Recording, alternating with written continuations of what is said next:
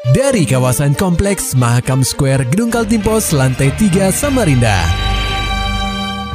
96,8 KPFM Kita akan ikuti program KP Flash News.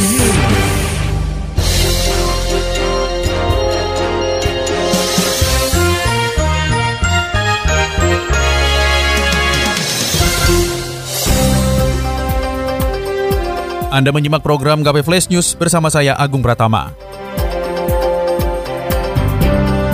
Berita utama. Pelabuhan Samarinda dipadati ribuan calon pemudik yang ingin bepergian ke Parepare, Sulawesi Selatan pada Rabu 27 April 2022. Dari pantauan KPFM sejak Selasa 26 April 2022, terminal keberangkatan Pelabuhan Samarinda telah dipenuhi calon penumpang yang menunggu waktu keberangkatan kapal. Bahkan mereka rela tidur hanya beralaskan tikar supaya bisa pulang ke kampung halamannya. Salah satunya adalah pekerja asal desa Saliki, kecamatan Murabadak, yaitu Lili Hartini. Dirinya rela menginap di terminal keberangkatan agar bisa mendapat tiket kapal lebih awal, lantaran sudah tiga tahun tidak bisa pulang kampung. Menurutnya, dia beserta suami dan dua anaknya baru bisa pergi ke Samarinda setelah tunjangan hari raya atau THR cair. Setibanya di kota tepian, Perempuan 38 tahun ini tidak mengetahui bahwa keluarganya tidak bisa tidur di atas kapal karena kebijakan dari otoritas pelabuhan. Oh, kenapa lambat mudik? Oh iya. Cair cuma baru cair dari hari ini. Oh, hari ini baru langsung berangkat. berapa orang ini bu? Berempat sama suami. Oh, sudah dapat tiket? Sudah. Alhamdulillah. Harga Besok tiket? Eh? Harga tiketnya berapa bu? Baru tak tahu sudah sama Oh. suami yang urus Pak. Iya iya. Besok berangkat ya? Besok iya berangkat. Iya. Ke mana bu tujuannya? Seratus, sudah seratus. Oh, Parepare. Parepare aja ya. Oh, memang tiap tahun mudik ya? Eh selama corona baru baru ini Oh, baru iya. tiga tahun. Ada pelonggaran gitu ya? Tepat pada Rabu 27 April 2022, kepadatan calon penumpang sudah terlihat sejak pagi. Mereka mengantri untuk bisa masuk ke KM Pantokrator yang dijadwalkan akan berangkat pada siang hari. Namun karena animo calon penumpang yang cukup tinggi, pintu kapal harus ditutup dan kapal dibawa ke tengah sungai karena kondisinya sudah hampir membludak. Praktis, banyak calon penumpang yang terpisah dari keluarganya. Karena kebijakan tersebut, Kapolsek kawasan Pelabuhan Samarinda, Kompol Subari, bersama jajarannya pun sempat kewalahan mengantisipasi calon penumpang yang terpisah dari keluarganya yang sudah berada di dalam KM Pantokrator. Tingginya antusias masyarakat membuat otoritas pelabuhan akhirnya menambah satu kapal lagi untuk keberangkatan di waktu yang sama, yakni KM Queen Soya. Eh, karena memang hari ini penumpang sangat luar biasa, jadi tadi dari pihak eh, KSOP dan Pelni menyiapkan eh, satu kapal tambahan.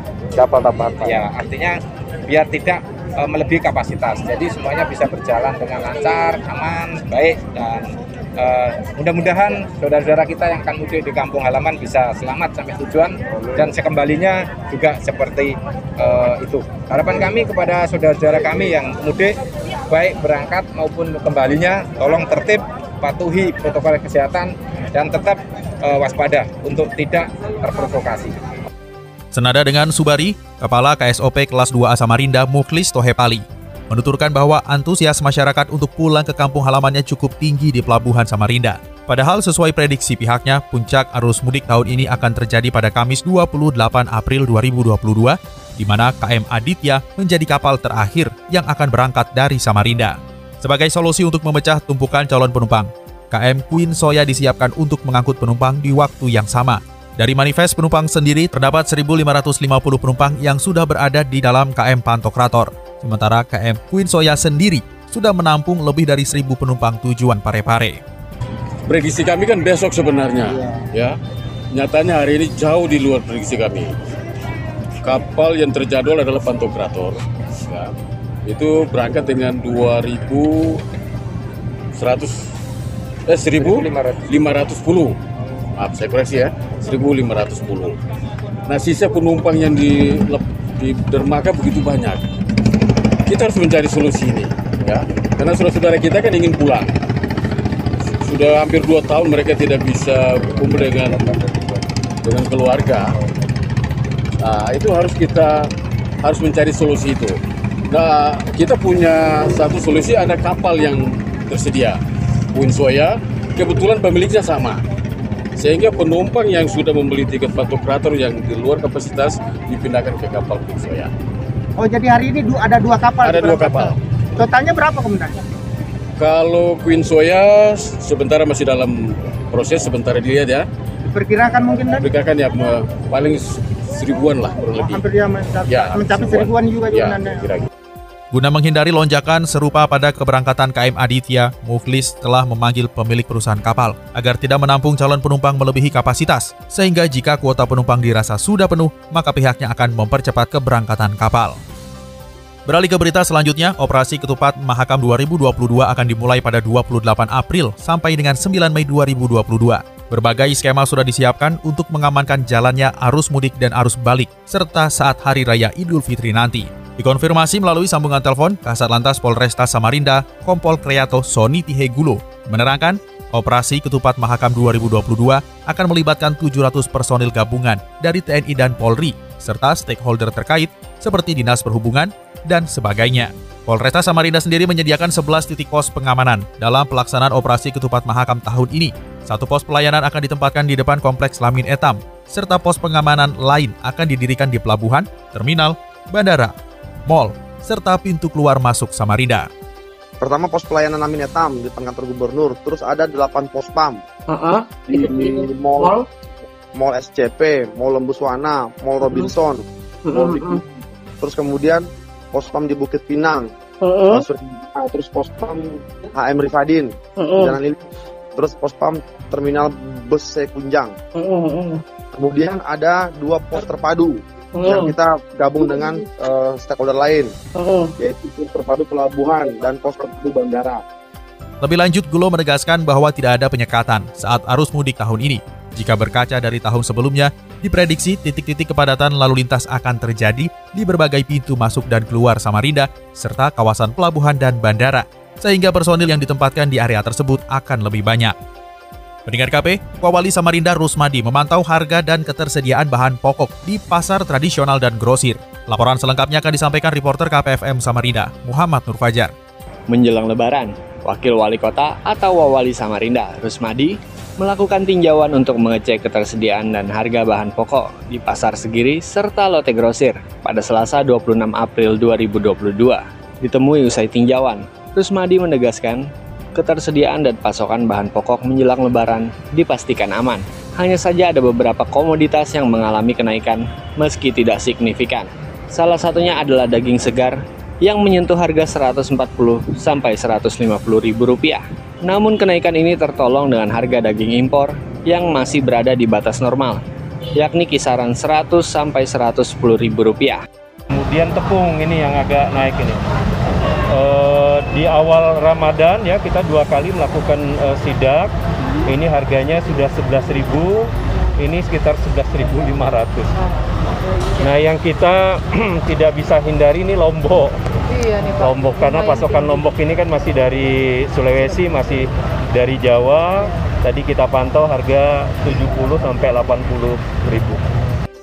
Meski beberapa komoditi terlihat mengalami kenaikan, namun ada juga bahan pokok yang harganya cenderung stabil. Contohnya gula. Rusmadi menuturkan, dari hasil tinjauan terlihat harga gula masih berada di kisaran 13.500 sampai 15.000 rupiah, tergantung jenisnya. Sementara untuk minyak goreng, harganya masih cenderung stabil di angka 14.000 rupiah per liter untuk curah, serta 15.500 rupiah untuk minyak goreng kemasan. Kalau stok apalagi beras ya, beras, eh, beras aman, jumlah eh, harga juga aman tadi. Artinya selama Lebaran ini dari sisi stok yang kita khawatirkan memang harga ini. Iya betul. Harga tadi ada kenaikan setiap harinya itu sekitar eh, seribu, apalagi ayam nanti mendekati. Tapi mudah-mudahan eh, relatif terjaga lah ya. ya. Oh. Kalau kita yang penting eh, pasokan dan harganya nggak apa ya nggak eh, apa nggak eh, pedagang nggak ngambil keuntungan yang besar. Baik. Lebih lanjut, Pemkot Samarinda akan terus melakukan pemantauan untuk memastikan ketersediaan bahan pokok tetap aman dan pasokan bahan pangan tetap lancar sehingga tidak terjadi lonjakan harga menjelang Hari Raya Idul Fitri. KPFM Samarinda, Muhammad Nur Fajar melaporkan. Berita selanjutnya datang dari dunia olahraga pendengar KP. Pesilat Kaltim Hendra Wahyu Hidayat bakal berlaga di kejuaraan dunia di Malaysia. Berikut laporan reporter KPFM Samarinda, Maulani Alamin. Pendengar KP, Hendra Wahyu Hidayat, atlet silat Kalimantan Timur, tengah mempersiapkan diri menuju World Championship Pencak Silat 2022 di Malaysia. Hendra Wahyu Hidayat yang pulang dari Southeast Asia atau saya Pencak Silat Championship 2022 di Singapura kini telah menjalani pelatihan nasional atau pelatnas di Samarinda. Disinggung target pribadi, Hendra berharap dirinya mampu meraih medali emas pada kejuaraan dunia pencak silat di Malaysia mendatang. Akhirnya dikasih program uh, boleh PC mandiri di daerahnya masing-masing, tapi programnya berjalan, tetap berjalan sama dengan yang lain. Itu berjalan sampai sekarang, terus kayaknya sih rencananya awal Mei itu, habis lebaran itu baru dipanggil lagi ke Jakarta, terus suruh ngumpul lagi ke Jakarta. Jadi kalau latihan, uh, kalau latihan kita latihan pagi sore tetap latihan kayak biasa, biar puasa sama programnya. Disebutkan Hendra, sewaktu berangkat ke Singapura beberapa waktu lalu, dirinya mengakui ada misi khusus, yakni menelaah bagaimana berjalannya aturan baru. Peraturan baru itu, sekarang cabang olahraga pencak silat diperbolehkan membanting dengan gaya bebas, boleh pakai judo maupun gulat. KPFM Samarinda, Maulani Al-Amin melaporkan. 96,8 KPFM Radio Ramadan sedikit lebih dekat. Pulau Maratua yang berada di Kabupaten Berau tidak hanya menyajikan keindahan alam, namun juga menyuguhkan kuliner yang mungkin tidak ditemukan di daerah lain. Adalah bulu babi. Salah satu kuliner khas di pulau ini adalah berbahan dasar dari binatang tersebut.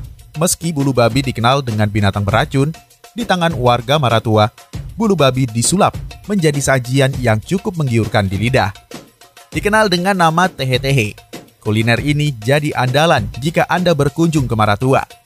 Proses pembuatannya cukup mudah. Pertama, bulu babi yang diambil dari laut itu langsung dibersihkan, mulai dari duri hingga bagian dalamnya. Setelah bersih, cangkang diisi dengan ketan dan santan, lalu diberi sedikit garam. Setelah semua proses dilakukan, adonan tadi dikukus selama 30 menit. Kalau nenek moyang dulu sih begitu. Misalkan ada acara mau uh, mandian sapar, kan tiap tahun itu ada. Nah, kadang mereka pakai ini. Kalau sudah malas buat ketupat, mereka pakai ini. Ini uh, hari-hari tertentu aja. Misalkan ada orang pesan, baru kita buatkan, atau misalnya ada kunjungan-kunjungan tertentu. Seorang wisatawan asal Samarinda, Rizky, mengungkapkan tehe-tehe punya rasa yang nikmat. Baginya, tehe-tehe merupakan sajian yang luar biasa.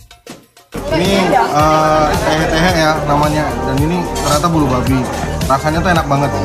Ini beda beda dengan apa ya namanya? Yang dengan saya pikirkan karena ini biasanya ini kan uh, buat apa namanya beracun lah gitu di laut dan juga ya kita takut lah buat nyentuhnya tapi ternyata bisa dimakan di sini. Dan hebat ini olahan yang menurut saya sangat kreatif dari teman-teman di Maratua dari para pembuat kuliner sini. Dan ini sangat mantap dan patut dicoba. 96,8 KPFM Radio. Ramadan sedikit lebih dekat. Maulani Alamin, Muhammad Nur Fajar, KPFM Samarinda.